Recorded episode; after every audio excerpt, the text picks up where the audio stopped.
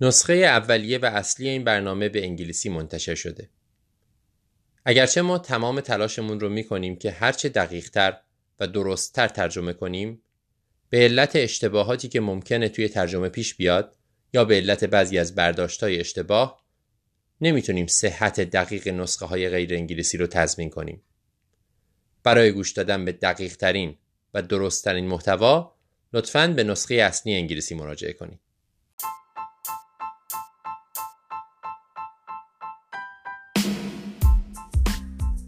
سلام. به طب خانواده و مراقبت های اولیه امرب فارسی آذر ماه 1400 خوش اومدید. این ماه هم بحثای متعددی خواهیم داشت. رازیه درباره نورالژی تریجمینال باتون صحبت می‌کنه درباره پرسونالیتی دیزوردر و کابوس دیدن مریض های سخت باتون صحبت می‌کنه.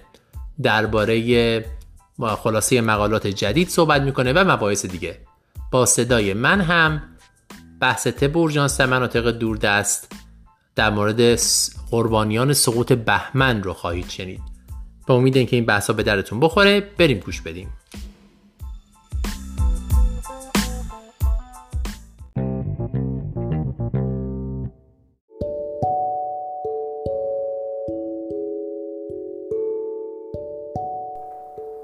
سلام دوستان یک بار دیگه من راضیه هستم و با امرپ دسامبر ورژن فارسی در خدمت شما هستم. مهم نیست که کجای دنیا هستیم و چه اتفاقات خوب و بدی داره میفته. بیاین تا چند دقیقه روی مطالب طب خانواده و پیشگیری تمرکز کنیم که هم برای خودمون نونه هم آب. پیشا پیش هم اومدن یلدا رو به همتون تبریک میگم و همینطور زمستون سرد رو که امیدوارم با گرمای عشق و شور زندگی بتونین زمستون خوبی داشته باشید اجازه بدین که یک case جالب رو براتون بگم. شاید به عنوان یه پزشک خانواده یا پزشک عمومی اگه case های مشکلات چشمی به تورمون بخوره و بیان به مطبمون یکم هول کنیم. با خودمون بگیم که مبادا دست بزنم ابروش رو درست کنم چشش رو هم کور کنم. ولی چون معمولا توی مطبای ما وسایل و تجهیزات fancy مطب چشم پزشکی نیست این اتفاق هم زیاد میفته که ما نگران بشیم از بابت این مدل case ها واقعیت ماجرا هم اینه که case های زیادی مربوط به بیماری های چشمی ممکنه به ما مراجعه کنن. مثل block مجرای اشکی، conjunctivitis، جسم خارجی، abrasion قرنیه و غیره. بیمار ما یه خانم 24 ساله بدون سابقه بیماری های مزمن و بدون سابقه آلرژی بوده. بیماری خاصی نداشته و فقط IUD پاراگارد داره که بدون هورمونه و توی رابطه monogamous هم هست. فقط توی مهد کودک کار می‌کنه. وقتی به کلینیک مراجعه کرد یه فوتوفوبیا خفیف داشت ترشحات اشکی از چشمش داشت و یکم تاریه دید. توی هفته گذشته با این علائم سر کله می‌زده. با فکر اینکه ممکنه آلرژی فصلی باشه به خاطر آبریزش خفیفی هم که داشته چند قطره ضد آلرژی چشمی از داروخونه بدون نسخه گرفته و استفاده کرده. ولی خب جواب نداده. کم کم چشماش شروع کردن به قرمز شدن و به خاطر کارش نگرانی از مصری بودن بیماریش پیش اومد و به دکتر مراجعه کرد. ترومای چشمی و یا احساس سوزش و جسم خارجی تو چشمش هم نداشت از داشتن rash توی جاهای دیگه بدنش هم شکایتی نداره توی معاینه هم علائم حیاتیش stable ن تب نداره قرمزی یا conjunctivitis مشهوده ولی ترشحات چرکی یا ادم دور چشم نداشت توی تست Snellen هم یافته ها به ظاهر نرمال به نظر می اومدن. دیده هر چشمش 20 روی 20 و field بینایی و حرکات چشمش در جهات مختلف نرمال بود. مردمک هم همینطور reactive بودن. قطره fluorescein که چکوندیم با ophthalmoscope چشم معاینه کردیم و یکم قرنیه شفافیتش رو از دست داده بود. ذرات کوچیکی هم توی قرنیه دیده می‌شد که با fluorescein براق‌تر به نظر می اومدن فشار چشمش نرمال بود و تنها یافته غیر نرمال مشهودش هم قدرت قابل لمس و دردناک preauricular بودن. یادتون میاد که گفتم بیمار توی مهد کودک کار می‌کرده جایی که احتمال عفونت های مختلف و متعدد زیادی توش ممکنه گزارش بشه. یکی از مهمترین گروه این عفونت ها هم adenovirus ها هستند که می‌تونن از عفونت های ریوی، دستگاه تنفس فوقانی تا عفونت های چشمی رو منجر بشن. ولی case ما یک کانژکتیویت typical نیست چون دیدیم که تغییراتی توی قرنیه ایجاد شده که توی کانژکتیویت viral معمولا دیده نمیشه. اینجا بود که به تشخیص superficial punctate keratitis فکر کردیم. این SPK یک التهاب پراکنده قرنیه است که منجر به تخریب مناطقی توی قرنیه میشه و با وجود اینکه به نظر خطرناک میاد ولی benign هستش. علل زیادی ممکنه منجر به SPK بشن. ولی adenovirus ها شایع ترین اونها هستن.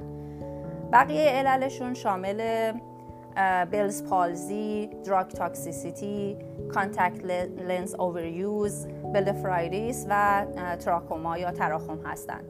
و برای رولات کردن بقیه علل حتما شرح حال و معاینه خوب لازمه. SPK می‌تونه درد و التهاب چشمی ایجاد کنه و ترشحات اشکی بده. و اگر تایید شد که بیماری ویروسی هستش نیاز به درمانهای دیگه نداره و در عرض چند دقیقه خود به خود. چند هفته خود به خود خوب میشه.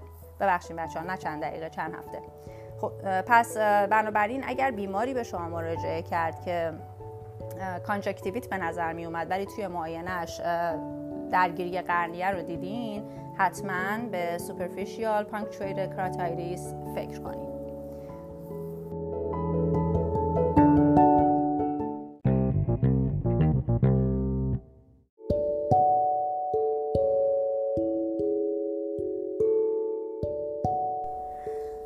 مبحث بعدیمون راجع به ترایجمینال نورالژیا هستش. بذارین که این بیماری که خیلی هم ممکنه شایع باشه رو با هم یه مروری بکنیم. این بیماری حمله های ناگهانی درد در یکی از شاخه های ترایجمینال که ممکنه شایع ترینش هم مگزیلاری یا مندیبولاری برانچش باشه.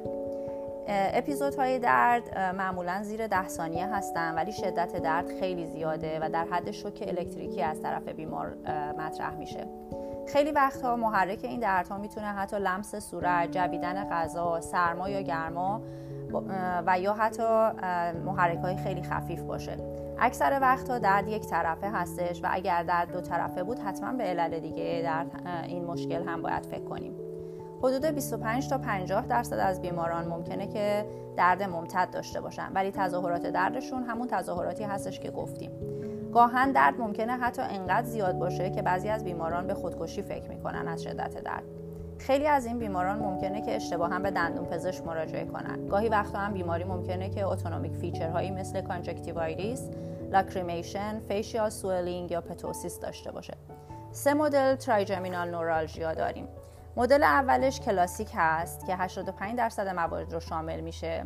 دلیلش این هستش که فشار روی عصب ایجاد میشه از طریق شریانی که به عصب نزدیک هست. و خب معمولا هم یک طرفه هستش. مدل بعدیش ثانویه هست که حدود 15 درصد موارد رو شامل میشه. بیماران احتمالا جوانتر هستند و گاهن هم درد دو طرفه هست. علل ثانویهش مثل MS و تومورهایی مثل آکوستیک نوروما، مننژیوما و cholesteatoma رو حتما باید در نظر بگیریم. و سومینش هم idiopathic هستن که حدود دو درصد از موارد رو تشکیل میدن که هیچ علت خاصی نداره فقط بیمار با علائم trigeminal neuralgia به شما مراجعه می‌کنه بقیه differential diagnosis ها شامل عفونت های دندانی، سینوزیت، postherpetic neuralgia، craniofacial malignancies، giant cell arteritis و سنگ غدد بزاقی رو هم باید حتما در نظر بگیریم. برای تشخیصش MRI خیلی کاربردیه چون که اگر که نوع کلاسیک باشه فشار شریان روی عصب رو نشون میده و حتی اگر تومور یا علل درگیری دیگه باشه اونها هم توی MRI ممکنه که دیده بشن. اگر بیمارانتون جوانتر هستن و علائم مشکوک برای علل ثانویه هست باز هم MRI رو حتما انجام بدین. درمانش هم همونطور که می‌دونیم خط اولش کاربامازپین هستش که با دوز 100 میلی گرم تا 200 میلی گرم بی شروع میشه و در صورت نیاز می‌تونیم دوزمون رو تا ماکسیموم 1200 میلی گرم در روز افزایش بدیم.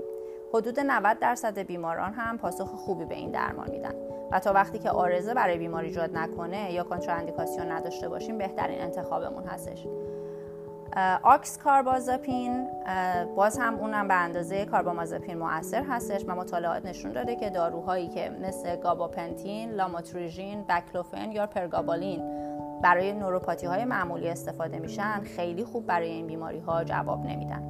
اگر که درمان دارویی توی این بیماران جواب نداد ممکنه که در واقع فشار روی عصب باشه. از طریق شریان مجاور که خب در این صورت درمان جراحی هم توصیه میشه.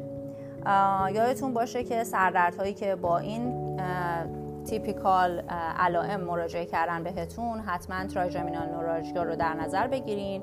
و خب وقتی که در نظر بگیرین همچین بیماری رو تشخیص و درمانش رو هم که دیگه می‌دونیم و چیز ساده و راحتی میشه برامون. امیدوارم که این مبحث هم به دردتون بخوره و بریم به مبحث بعدی بپردازیم.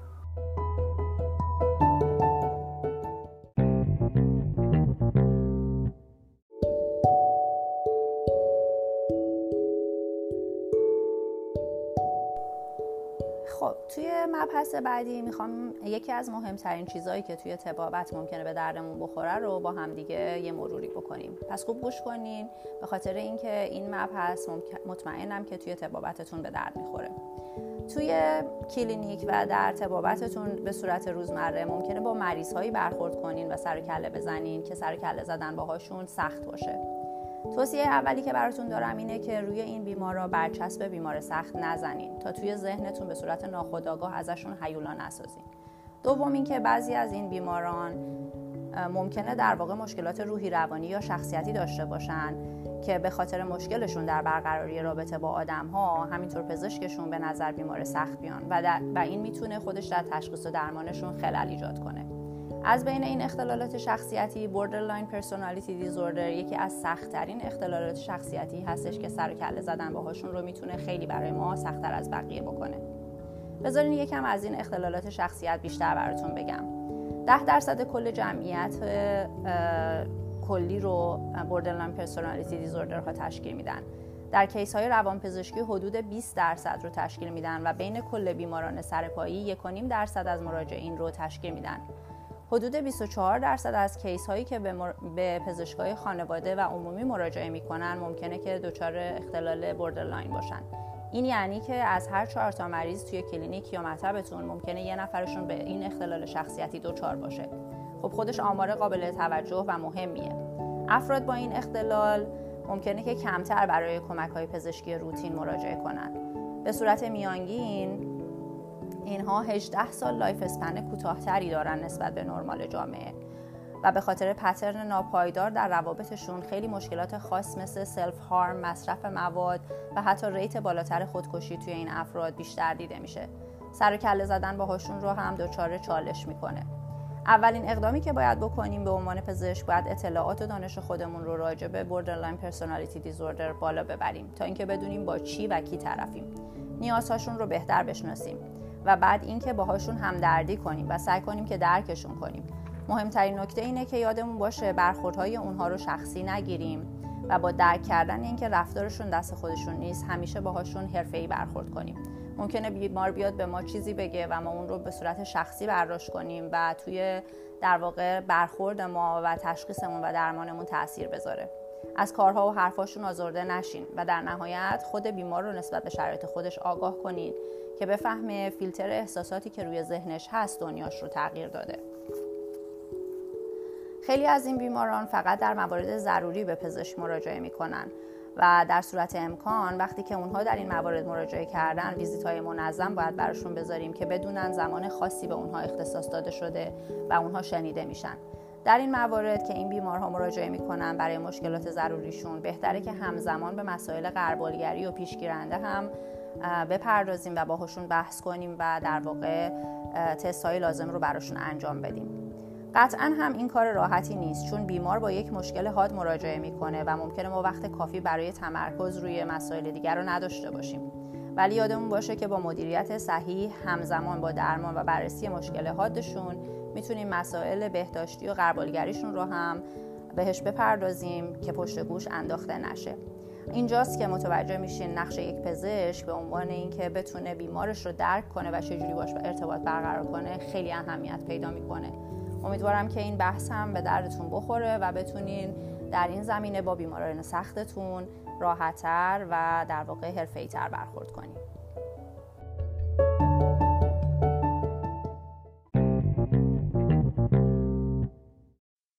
تب در مناطق دوردست. بحثی بین دکتر ونسا کارتی و اریک کاندانت. دکتر کاندانت متخصص طب اورژانس در کشور ایسلند. امروز می‌خوایم درباره یک قربانی سقوط بهمن صحبت کنیم.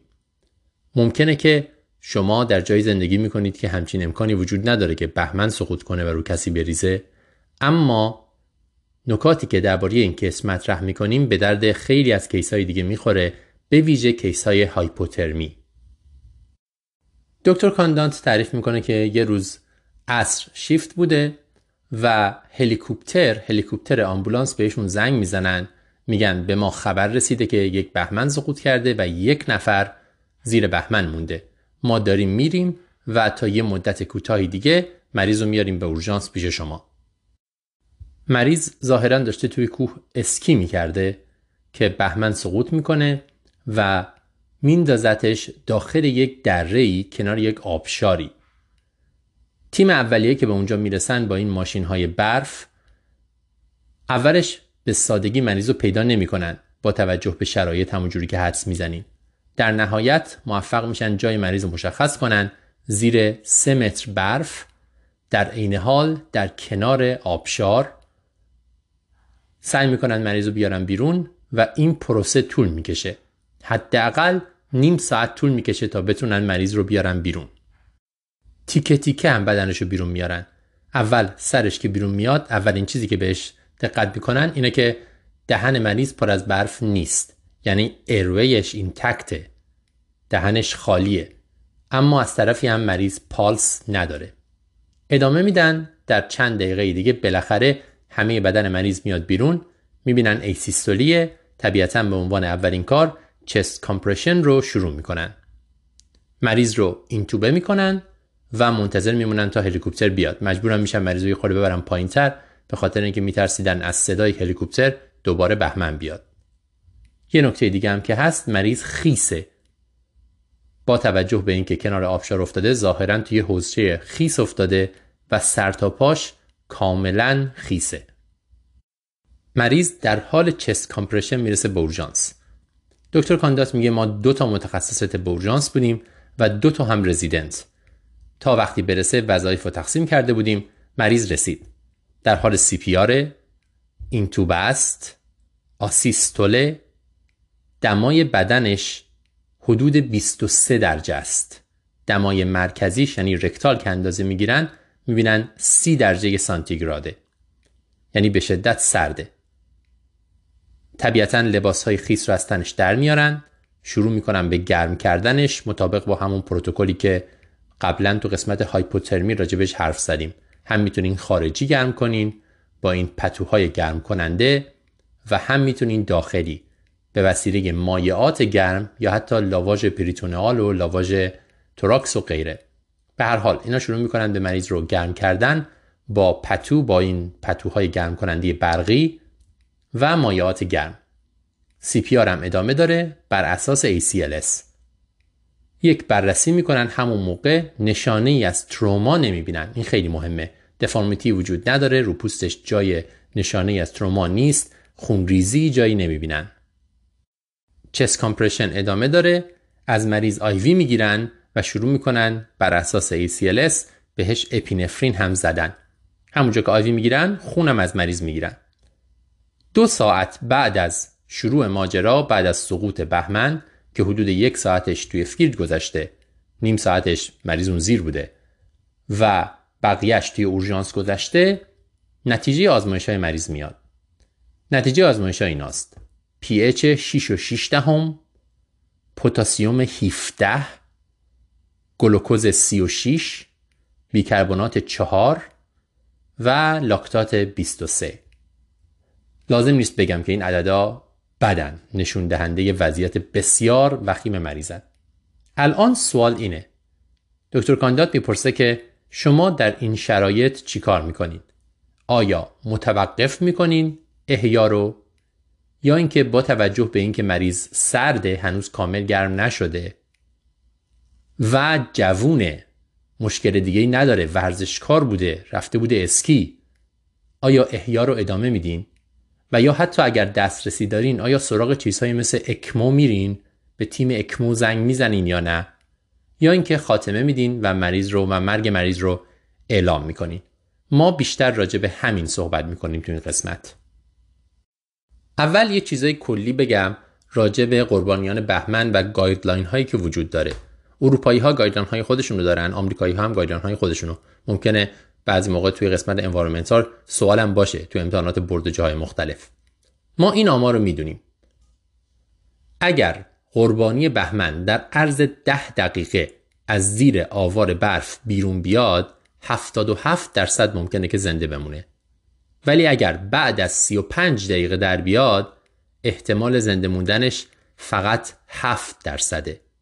اون اول یعنی تو اون چند دقیقه اول توی اون 35 دقیقه اول معمولا مریض ها به خاطر خفگی میمیرن. یا به خاطر تروما. این دوتا چیز علل اصلی مرگ در لحظات اولی است. یکی خفگی و دومی تروما. خفگی هم خیلی مشخصه. وقتی قربانی میاد بیرون دهنش پر برفه و سرش جایی بوده که هیچ هوایی نبوده. توی برف دفن شده بوده. آمار میگه که اگر برف تو دهن مریض پر شده باشه هیچ گزارشی از زنده موندن بعد از 35 دقیقه وجود نداره. 35 دقیقه زیر آوار موندن اما علت دوم مرگ هایپوترمیه. بعضی از این مریض ها هیچ ترومای مشخصی ترومای مرگباری بهشون وارد نشده آسفیکسی هم ندارن یعنی سرشون زیر برف نمونده بلکه به خاطر سرما و به خاطر یخ زدن میمیرن. این گروه احتمال زنده موندنشون بعد از اینکه به اورژانس رسیدن طبیعتا بیشتره. برای اینکه ما مریض رو بذاریم تو این گروه لازمه که همون اول ببینیم که ایرویش مجاری هواییش بازن. و همینطور نشانه ای از ترومای واضح وجود نداره. میگن دمای بدن حدود 9 درجه در ساعت در چنین شرایطی میاد پایین. در نتیجه در حدود 30 دقیقه بعد از اینکه مریض تو این شرایط یخزدگی قرار گرفت دما به جایی می‌رسه که کاردیاک ارست اتفاق میفته و بدن یخ می‌زنه به اصطلاح و قلب متوقف میشه. در این کیس ها خیلی موقع ها ما می‌تونیم مریض رو برگردونیم و اکمو گزینه خوبی برای این مریض ها هست. همه ما هم این جمله رو شنیدیم برای احیای هایپوترمی که تا وقتی که مریض گرم نشده نمرده.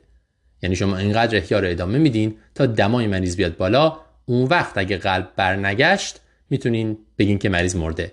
اما آیا در مورد این مریضی که گفتیم با این آزمایش هایی که گفتیم صدق می‌کنه یا نه؟ یه بار دیگه میگم مریض ما نشانه خفگی نداشت نشانه تروما نداشت دو ساعت الان گذشته که حدود نیم ساعتش زیر آوار بوده.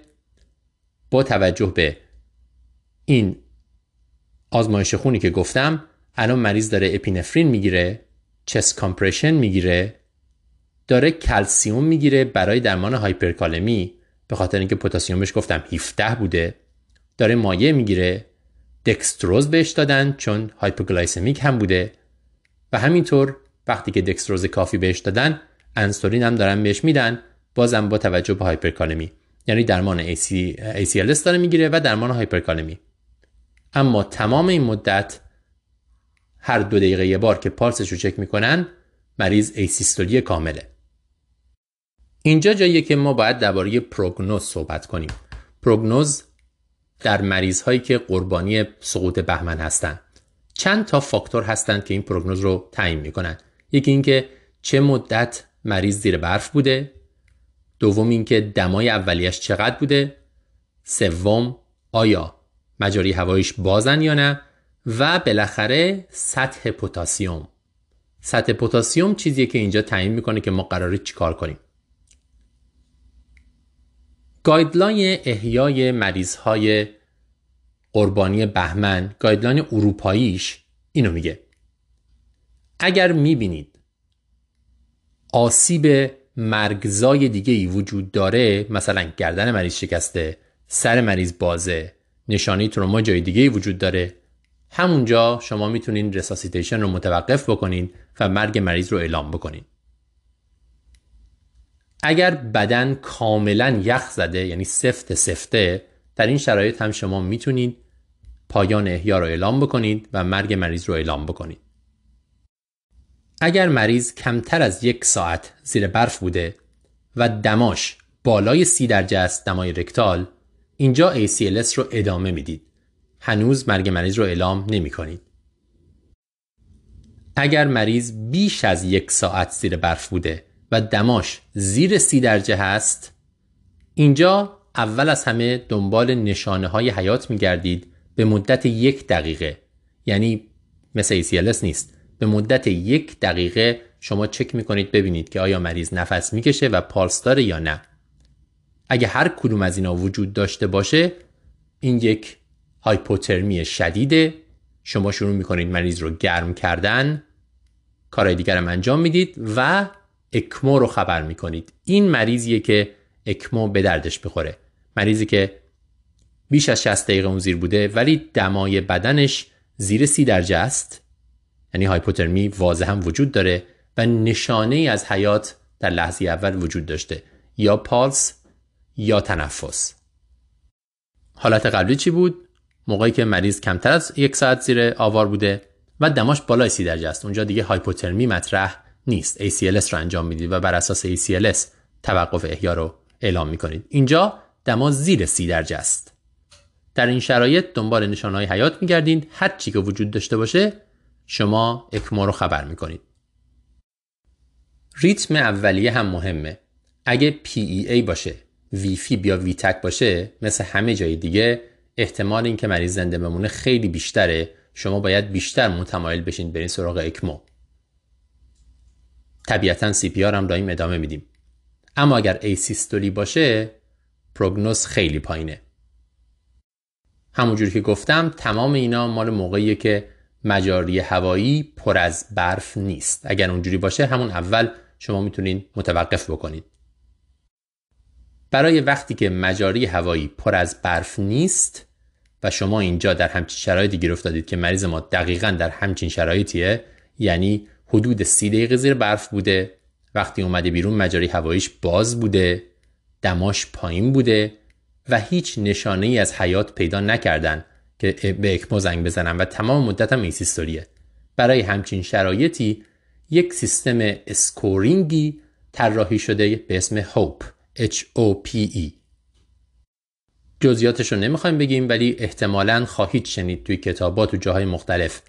این بر اساس سن نمی‌دونم مدت زمان CPR جنسیت دما شواهد خفگی و از همه مهمتر پوتاسیوم سرمی امتیاز به شما میده که چند درصد مریض ممکنه زنده بمونه.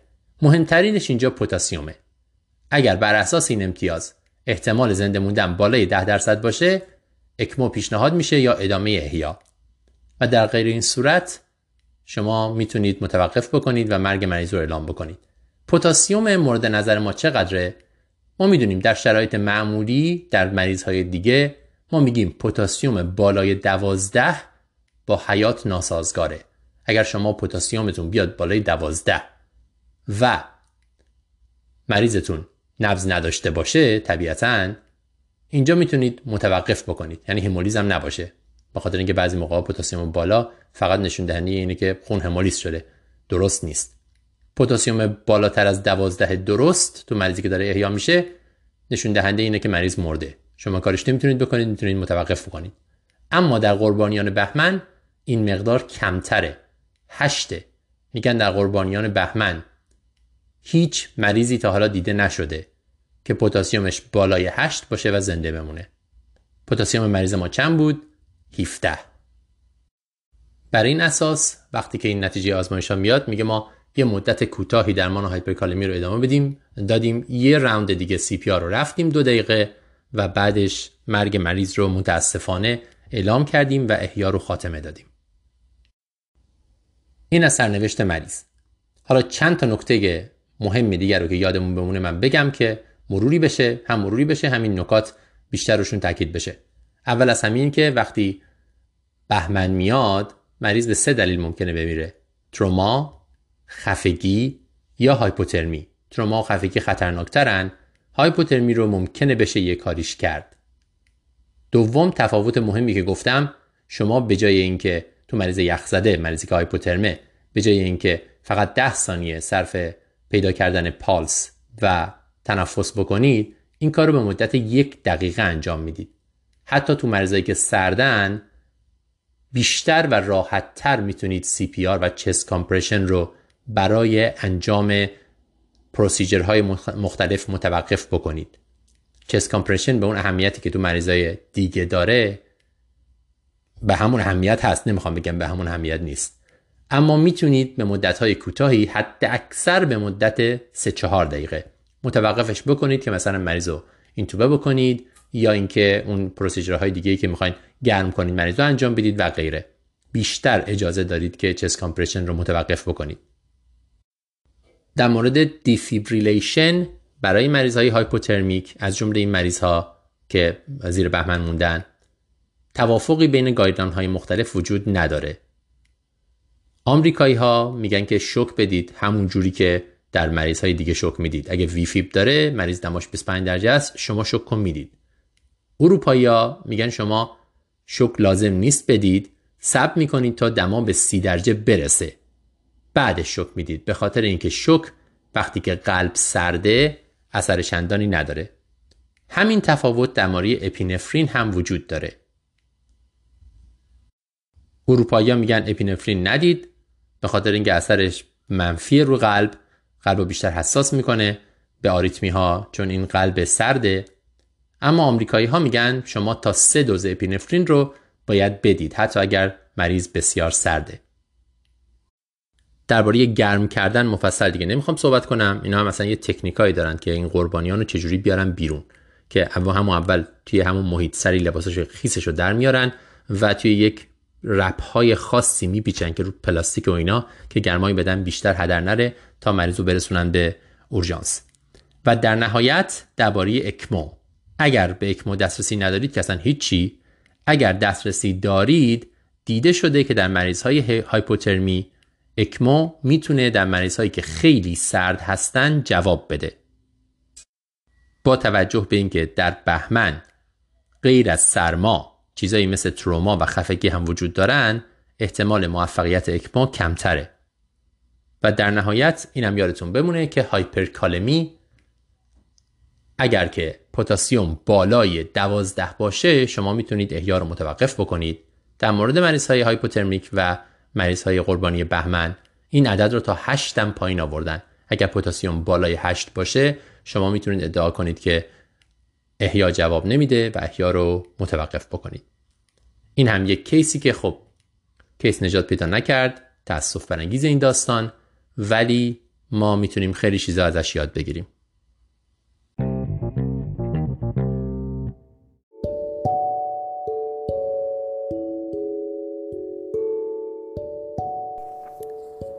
بحث بعدیمون در مورد پروفیلاکسی دیویتی در بیماران بستریه که نکته مهمی هم هستش. به خاطر اینکه یک دوم بیماران با ونوس ترومبوسیس وقتی به ما مراجعه می‌کنن اخیرا بستری بودن. و خب این چیز عجیبی هم نیست. برای اینکه بیمارانی که بستری میشن هم تحرکشون کمتر میشه هم پیرتر و مریضتر هستن جراحی یا تروما داشتن و ازشون هم رگگیری بیشتری شده. بنابراین اهمیت پروفیلاکسی برای venous thrombosis توی بیماران بستری زیاده. دو نوع پروفیلاکسی داریم در مجموع که نوع اول نوع دارویی هست که شامل low molecular weight heparin هست فوندا پارینوکس هست و آن فرکچونیتد هپارین. این مدل مؤثرتر از مدل بعدی هستش که می‌خوایم راجع بهش صحبت کنیم. اگر که بیمار داروی آنتی خوراکی رو به دلایل دیگه ای مصرف می‌کرده در زمان بستری باید ادامه پیدا کنه. ولی هیچ وقت این داروهای آنتیکواگولانت خوراکی رو برای کسی که تازه بستری شده به عنوان پروفیلاکسی نباید شروع کنیم. نوع بعدی نوع mechanical هستش که compression stocking هست پمپ های پا هستن و pneumatic compression device هستن که در بیمارانی که مشکل نوروپاتی و اختلالات حسی یا زخم توی پاهاشون دارن این مورد رو باید با احتیاط بیشتری استفاده کرد. مطالعات نشون داده که استفاده از پروفیلاکسی mechanical در مقایسه با استفاده نکردن از هیچ روشی نامبر نی تو تریتش بین 17 تا 100 هستش به خصوص در بیماران ترومایی. خب الان که متوجه اهمیت پروفیلاکسی شدیم باید ببینیم که چه بیمارانی اندیکاسیون دارند و یا چه بیمارانی اندیکاسیون ندارند که ببینیم تصمیممون برای اینکه پروفیلاکسی دارویی استفاده کنیم یا مکانیکی چه جوری باید باشه.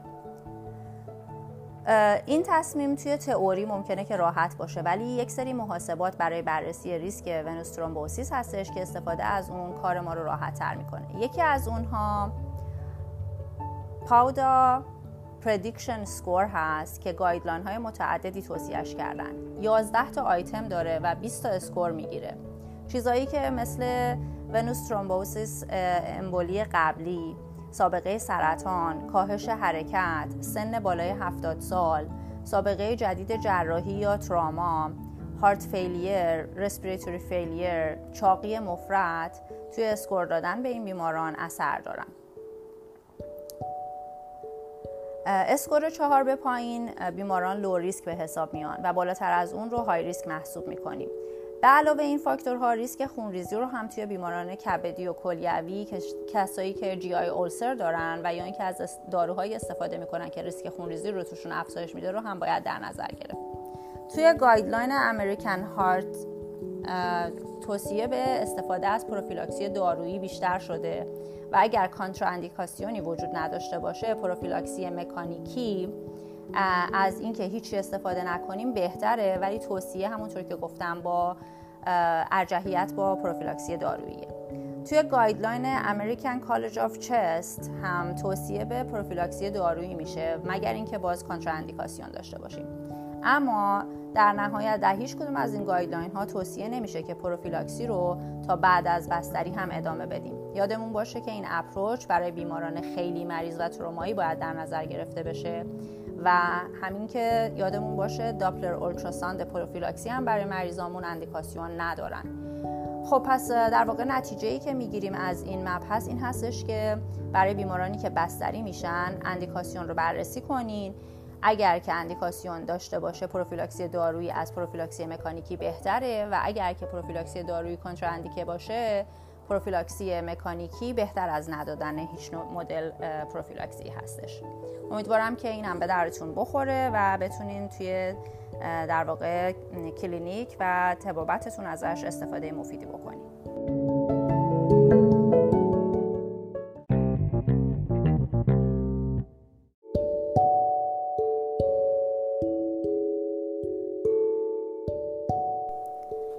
نوبتی هم که باشه نوبت می‌رسه به PCMA های این ماه. یادتون باشه که من فقط خلاصه هر مقاله رو براتون ترجمه می‌کنم و میگم و اگر که می‌خواین با متد و روش هر مطالعه و آمار و ارقامش بیشتر آشنا بشین بهترین کار مطالعه اصل مقاله هست. اولین مقاله رو از ژورنال نیو انگلند اینترنال مدیسین انتخاب کردیم که در مورد اثر مقایسه درمان آسپرین با دوزهای متفاوت توی بیماران قلبی عروقیه. در واقع هدف این مطالعه مقایسه دوز 325 میلی گرم با 81 میلی گرم آسپرین هستش توی بیمارانی که کاردیوواسکولار دیزیز دارن. یک مطالعه multicenter open label pragmatic و randomized control هست که روی افراد بالغ که بیماری شناخته شده cardiovascular دارن انجام شد و به صورت random با نسبت یک به یک به اونها 81 یا 325 میلی گرم آسپرین دادن. primary outcome بررسی زمان تا اولین واقعه که منجر به مرگ یا بستری در اثر MI یا stroke باشه بود. secondary outcome ش متعدد بود و بر اساس هر case متفاوت و safety outcome ش هم خونریزی های منجر به تزریق خون در اثر مصرف آسپرین بود. توی مطالعه بالغ بر 15 هزار مریض با میانگین سن 69 سال در نظر گرفته شدند که دو سومشون مرد بودن یک سوم سابقه MI داشتن و از اونها نصفشون سابقه revascularization و 96 درصد بیماران قبل از اینکه وارد مطالعه بشن قبلا روی آسپرین بودن. 42 درصد از بیماران رو که روی 325 میلی گرم بودن توی انتخاب رندوم مجبور شدیم به دوز کمتر سویچ کنیم و 7 درصد رو به دوز که روی دوز کمتر بودن رو به دوز بالاتر. و نتیجه آماری تفاوت فاحشی رو روی هیچ کدوم از آتکام های مطالعه نداد. پس در واقع نتیجه می‌گیریم که اگر بیمار کاردیوواسکولار دیزیز داره مصرف 81 میلی گرم با 325 میلی گرم تفاوت خاصی در پیشگیری ثانوی cardiovascular disease ها ندارن. مطالعه دوم در مورد sodium glucose cotransporter protein دو inhibitors و glucagon like peptide 1 receptor agonist ها برای دیابت هستند. که یک مطالعه systematic review و network meta و رندومایز کنترل هستش که در BMJ 2021 چاپ شده. مدیریت و درمان دیابت یکی از مهمترین مقولات تبابت برای پزشکان عمومی و طب خانواده هستش و باید گفت که این دو دسته دارو در واقع متد درمان دیابت رو تغییر بزرگی دادن. این دو دارو در واقع توصیه اصلی بعد از متفورمین برای درمان دیابت هستند مگر اینکه کنتراندیکاسیونی داشته باشیم برای اونها. نه تنها به کاهش A1C کمک می‌کنن و حتی outcome دیابت رو هم بهبود میدن GLP-1 agonist ها شامل دولاگلوتاید، اکسناتاید و سماگلوتاید هستند و SGL2 SGLT2 inhibitor ها شامل کاناگلیفلوزین، داپاگلیفلوزین و امپاگلیفلوزین هستند. این مطالعه برای 24 هفته از ادغام مطالعه های randomized control trial که به صورت غیر وابسته توسط دو تا ریویور مجزا برای کاهش bias روی 764 trial شامل بالغ بر 420 هزار بیمار انجام شده بود به دست اومده. توی تمام این trial ها این دو دسته دارو به درمان در حال حاضری که در بیماران دیابتی می‌گرفتن اضافه شد. و هر دو دسته نشون داد که تمام مرتالیتی های دیابت در این بیماران کاهش داده شده بود. SGLT2 اینهیبیتورها مورتالیتی و بستری در اثر هارت فیلیر رو بیشتر از GLP-1 رسپتور آگونیست ها کاهش دادن و در عوض GLP-1 رسپتور آگونیست ها مورتالیتی و بستری در اثر استروک رو بیشتر کاهش دادن. SGL2 اینهیبیتورها شانس بیماری های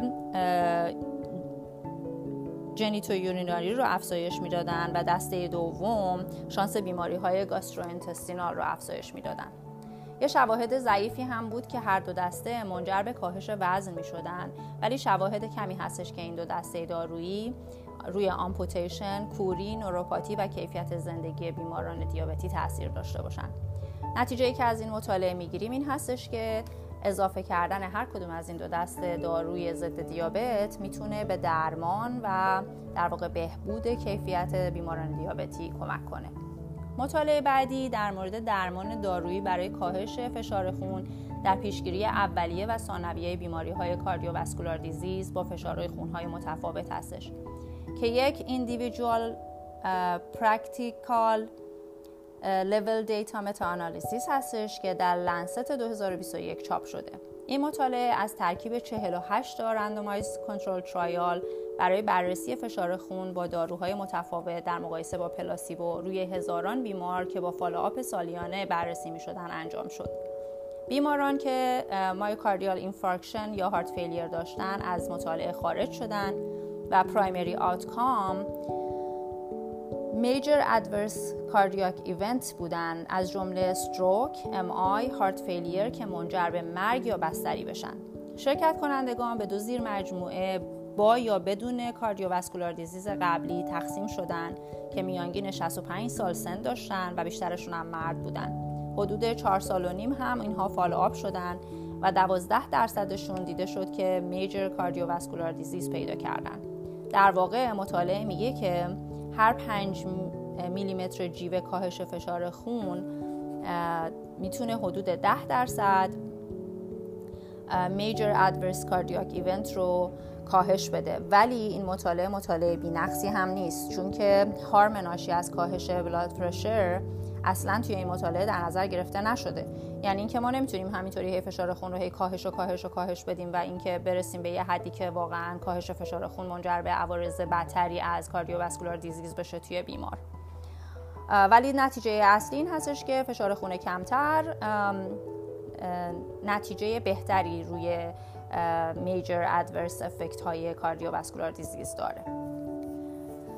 مطالعه بعدی اثر high frequency spinal cord stimulation با 10 کیلوهرتز در درمان نوروپاتی دردناک در افراد دیابتیه. یک randomized control clinical trial هستش که در JAMA Neurology 2021 چاپ شده. هدف مطالعه این بود که آیا این spinal cord stimulant در درمان نوروپاتی موثر هست یا نه. این مطالعه spinal cord stimulant با 10 کیلوهرتز رو با درمانهای روتین مقایسه می‌کنه. بیمارانی که درد نوروپاتی دیابتی حداقل با score 5 روی 10 و بالاتر داشتن رو برای یک سال بررسی کرد. روی حداقل یک دارو برای درمان نوروپاتی بودن. BMI زیر 45 باید داشته باشن و A1C شون باید زیر 10 باشه وگرنه بیماران از مطالعه حذف می شدن میانگین سن 61 سال بود. 63 درصد از اون افراد مرد بودن و حداقل 11 سال از نوروپاتی رنج می بردن و میانگین اسکور دردشون رو بین 7 تا 10 گزارش داده بودن. پرایمری آوتکام مطالعه کاهش حداقل 50 درصد درد بود. نتیجه نشون داد که 5 درصد در گروه کنترل و 79 درصد افراد که stimulant spinal cord stimulant داشتن توشون بهبود بیشتری نشون داده. این مطالعه رو یک کمپانی که این device رو طراحی کرده بود در واقع انجام داده و بنابراین می‌تونیم کمی به نتیجه تردید داشته باشیم. ولی با توجه به مطالعه spinal cord stimulant بهتر از درمان معمول جواب داده بود. اینکه ما باید عوارض رو هم در نظر بگیریم و با توجه به همه مطالب بهتره که برای بیماران دیابتی ما در واقع spinal cord stimulant رو تا جایی که ممکنه توصیه نکنیم و دنبال شواهد و استدلالهای بهتری باشیم توی مطالعاتی که بعدا میاد. در نهایت می‌خواستم بگم که این مطالعه چون که توسط کمپانی انجام شده بود که device رو طراحی کرده خیلی قابل استناد نیست. ولی با توجه به این مطالعه میشه گفتش که spinal cord stimulant اثر بهتری از بقیه درمان ها توی درمان درد نوروپاتی دیابتی داشته. مقاله بعدیمون بررسی اثر فاجعه سازی نتیجه MRI روی بیماران و حتی جراح هستش که یک random RCT blinded بوده که در مجله Euro Spine 2021 چاپ شده. هدف این مطالعه در واقع اینه که آیا چجوری نوشتن نتیجه MRI روی پزشک و بیمار اثری می‌ذاره؟ مثلا توی کسایی که low back pain دارن که یک بیماری شایعی هم هستش ممکنه که X ها و imaging های در واقع غیر ضروری زیادی order بشه. دیده شده که MRI حدود 22 درصد تغییر در rate جراحی های کمر گذاشته. یعنی مهم نیستش که characteristic علائم بیماری چی باشه. اگر MRI order داده باشه 22 درصد احتمال اینکه بیمار زیر تیغ جراحی بره بالاتر رفته. و کسی تا حالا مطالعه نکرده بود که آیا نحوه نوشتن report باعث این اتفاق میشه یا نه. و جالبه که ترم هایی مثل degenerative disc disease, herniated disc و toxic annular tear که توی MRI ها نوشته میشه می‌تونه باعث بشه که مریض وقتی که به اون نتیجه دسترسی داره با دیدنشون حس این که اوضاع من خیلی خرابه و لابد درد من هم خیلی درده عجیب غریبی هستش و راهی هم به جز درمان جراحی ندارم براش پیش بیاد. این مطالعه به سه فاز تقسیم شد. یکی اومدن نتیجه امارای رو با لغات ترسناک به بیمار نگفتن. اومدن گفتن که مثلا نتیجه امارای تو میگه که تو یه کمردرد خفیف داری مثلا. یا اینکه کلماتی که مثلا ترس و دلهوره شدید ایجاد می‌کنن رو برای بیمار به زبان ساده توضیح دادن و یا اینکه اومدن این دو تا نتیجه رو به جراح نشون دادن تا ببینن که تاثیرش روی تصمیم گیریش چطور بوده. نتیجه این شد که بعد از 6 هفته درمان بیمارانی که لغات ترسناکتر رو دیده بودن و توضیحی براشون داده نشده بود بهبودی کمتری توشون نشون داده شد. و تاثیر این رفتار روی clinician ها کمتر بود ولی هنوز rate تصمیم به جراحی رو توی اونها بالا می برد در نهایت MRI روتین برای دردهای کمر هم function مریض رو بدتر کرده و هم احتمال جراحی رو بالا برده. چه بسا اگر افراد رندومی رو توی خیابون شما امارای کنین ممکنه که اونها هرنیت دیسک داشته باشن ولی کمردرد نداشته باشن. پس در واقع این مطالعه می‌خواد بگه که اگر شما امارای برای مریضتون اوردر بدین با توجه به اینکه گزارشی که روی امارای نوشته میشه ممکنه ترس و در واقع نگرانی بیشتری برای مریض ایجاد کنه خطر زیر تیغ جراحی رفتن رو هم برای مریض افزایش میده. و در واقع نتیجه اصلی این که سعی کنیم تا جایی که ممکن هستش بیمار رو به عنوان بیمار درمان کنیم نه فقط از روی ایمرجینگ و یا نتایج آزمایشاتش. خب این خیلی مطالعه جالبی بود. برای اینکه خیلی از ماها ممکنه که بلافاصله بعد از اینکه با یک بیمار کمردرد مزمن در واقع مواجه میشیم سریع سراغ امرجینگ بریم. ولی خب بهتره که این کار رو نکنیم. این مطالعه همچین نتیجه برای ما داشت. اما مقاله بعدی مؤثر بودن، قابل پذیرش بودن و امن بودن شل کننده های عضلانی توی کمردردهای بالغین رو بررسی می‌کنه. این مقاله توی BMJ 2021 چاپ شده و به عنوان یک systematic review و meta-analysis هست. این مقاله guideline PRISMA رو دنبال کرده در نحوه مطالعهش بزرگسالان 18 سال و مسنتر که درد کمر معمولی داشتن رو انتخاب کرده و بهشون شل کننده های عضلانی داده به گروه کنترل یا پلاسیبو داده یا درمان های غیر دارویی و یا اینکه هیچ درمانی در کل بهشون نداده. در مجموع 31 ترایال بالغ بر 6500 بیمار رو بررسی کردند که 21 از اون ترایال ها از نان بنزودیازپین ها استفاده شده و دو هفته بعد از شروع درمان کسایی که شل کننده های غیر بنزو گرفتن نسبت به کسایی که هیچ دارویی نگرفته بودن بهبود درد بیشتری رو نشون داده بودن. در واقع مین دیفرنسش منهای هفت ممیز هفت بوده که از نظر آماری قابل ملاحظه است. ولی در واقع در از کار افتادگی این بیماران تفاوت چندانی نشون داده نشد. بنابراین اگر بخوایم که به این مطالعه اینجوری نگاه کنیم به صورت اجمال در نهایت بیان شده که دادن شل کننده های ازولانی تاثیر کمتری روی کمردردها دارند با توجه به عوارضشون. و نتیجه کلی مطالعه هم می‌خواد به ما بگه که به صورت روتین برای درمان کمردرد شل کننده های ازولانی رو بهتره که ندیم. و بیشتر به روش های غیر دارویی و اطمینان دادن به مریض بپردازیم تا اینکه بیمار رو روی شل کننده های ازولانی بذاریم.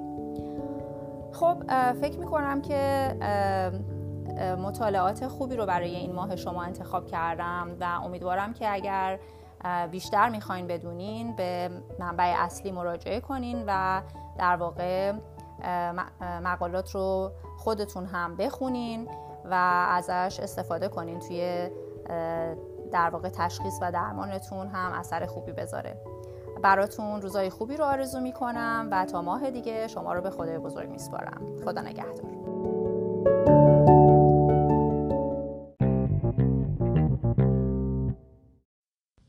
اینم کل مباحث این ماه من یه خلاصه خیلی سریع از بعضی مطالب بگم که یادآوری بشه توی مقالات این مقاله نیو انگلند جورنال آف مدیسن میگفتش که آسپرین 81 میلی گرم روزانه فرق با 325 میلی گرم روزانه نمی‌کنه. مقاله بعدی یک سیستماتیک ریویو و متانالیز خیلی مفصل بود درباره این داروهای جدیدی که برای درمان دیابت هست. بیشتر از 700 تا ترایال رو بررسی کردند و دیده بودند که این داروهای جدید SGL2 ها و اینها اثر دارن. بعضیاشون در کارهای در تاثیرات دیگه هم دارن مثل جلوگیری از CHF ولی در مقابل مثلا مشکلات ادراری ایجاد می‌کنن. دونستن این گزینه ها و استفاده درست از اونها در مریض درست خیلی مهمه. برای فشار خون یه بحث مفصلی داشتیم. من وارد جزئیاتش نمیشم. یک بحثی داشتیم راجع به این تکنیک hyper stimulation در مریض های diabetic neuropathy. ببینین فایده ای داره یا نه. مقاله میگه فایده داره ولی کارشناسان ما خیلی موافق نبودن. می‌گفتن به نظر می‌رسه که نتایج مقاله bias ه. در نتیجه باید با احتیاط این نتایج رو تفسیر کرد.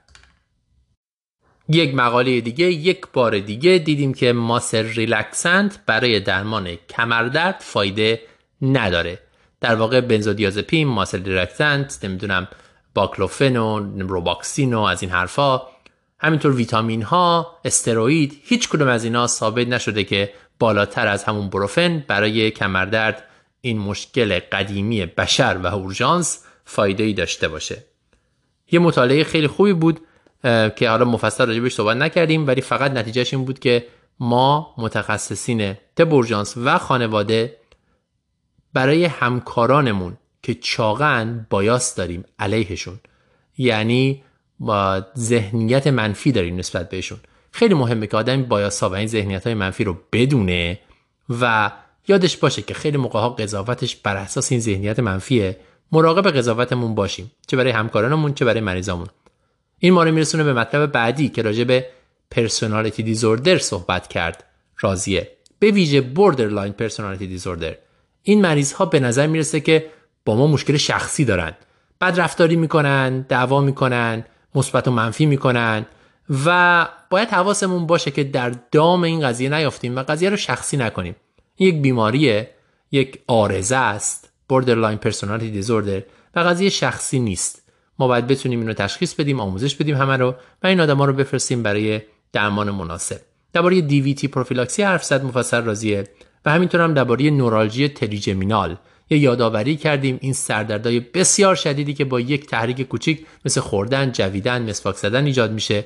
مریض معمولا هزار تا کار کرده هزار تا امارای گرفته هیچکی تشخیص نداده چشه و الان میاد پیش ما. کارمابازپین می‌تونه خیلی مفید باشه توی مریض ها که درد بسیار شدیدی دارن. این هم یک خلاصه کوتاه از مطالب این ماه. یادتون باشه کاری که شما می‌کنید بسیار بسیار ارزشمنده. به امید دیدار تا ماه آینده.